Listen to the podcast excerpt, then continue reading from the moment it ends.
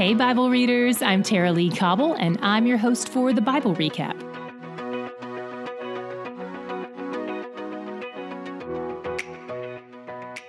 We're in the book of Job for nine more days. We're already 25% of the way through it. This book can be challenging for some people. Maybe it tries their patience or just feels like a real downer. Interestingly, though, a lot of people say that Job is their favorite book of the Bible, but most of them don't feel that way until they've read it all the way through. So, if I may, let me offer you a challenge that one of our team members likes to present to people. She says, Don't quit in Job. You can quit before Job or you can quit after Job, but don't quit in Job. I love that advice, and obviously it's too late for you to quit before Job, so you're stuck with us. This book ends with praise and triumph, so be sure to stick around for the party. We're getting closer to it every day. Today we met Job's third friend, Zophar. We've already heard from Eliphaz and Bildad, who gave their reasons they thought were responsible for Job's life falling apart. The hard part about listening to these guys is that sometimes they do say things that are true. It's not like it's all wrong. For example, when Zophar's talking about God in 11:6, he says, "He exacts less of you than your guilt deserves."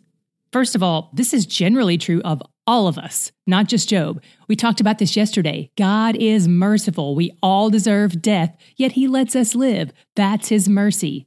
And the fact that we get to live on God's earth and breathe God's air and eat God's food, that's so much more than we deserve. That's his grace. He does exact less of us than our guilt deserves. Zophar, said a lot of true things about God. It was when he started drawing conclusions about Job that things took a left turn. And we get to hear Job's reply where he started getting sarcastic with his friends. Did you catch that? In 12:2 he said, "No doubt you are the people and wisdom will die with you." In 12:5, Job had some words of wisdom for those of us who want to comfort grieving friends. He said, "In the thought of one who is at ease, there is contempt for misfortune." It is ready for those whose feet slip. Job was pointing out that those who aren't struggling don't seem to understand those who are. In fact, they often have contempt for them, not compassion. It seems like Job was beginning to sense his friends' contempt for him. Maybe some of this was rooted in their jealousy. I, I know it sounds crazy to be jealous of Job at this point, but this was a man who had everything, who was honorable and respected, and this might be the first time in their lives that they've had a chance to feel superior to him.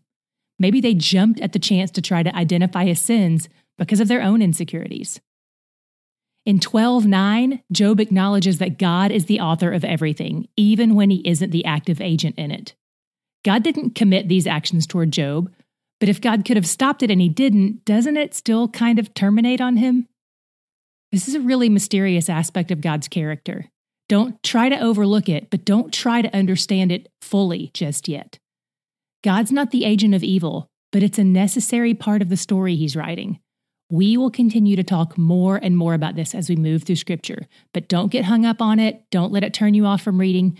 Resist the urge to reach conclusions about God based on what you think at this point, and especially resist the urge to reach conclusions about God based on what you think humans deserve, unless you're primarily recalling that we deserve nothing but hell and death.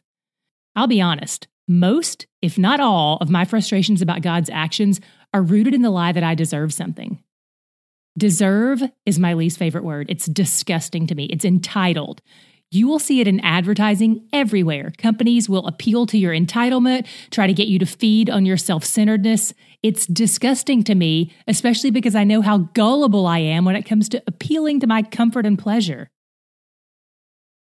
What did you see about God's character today in your reading? It might be different than what I saw, and it probably is, but here's my God shot for today. I saw that God is our hope. In 1315, Job said these incredible words Though he slay me, I will hope in him.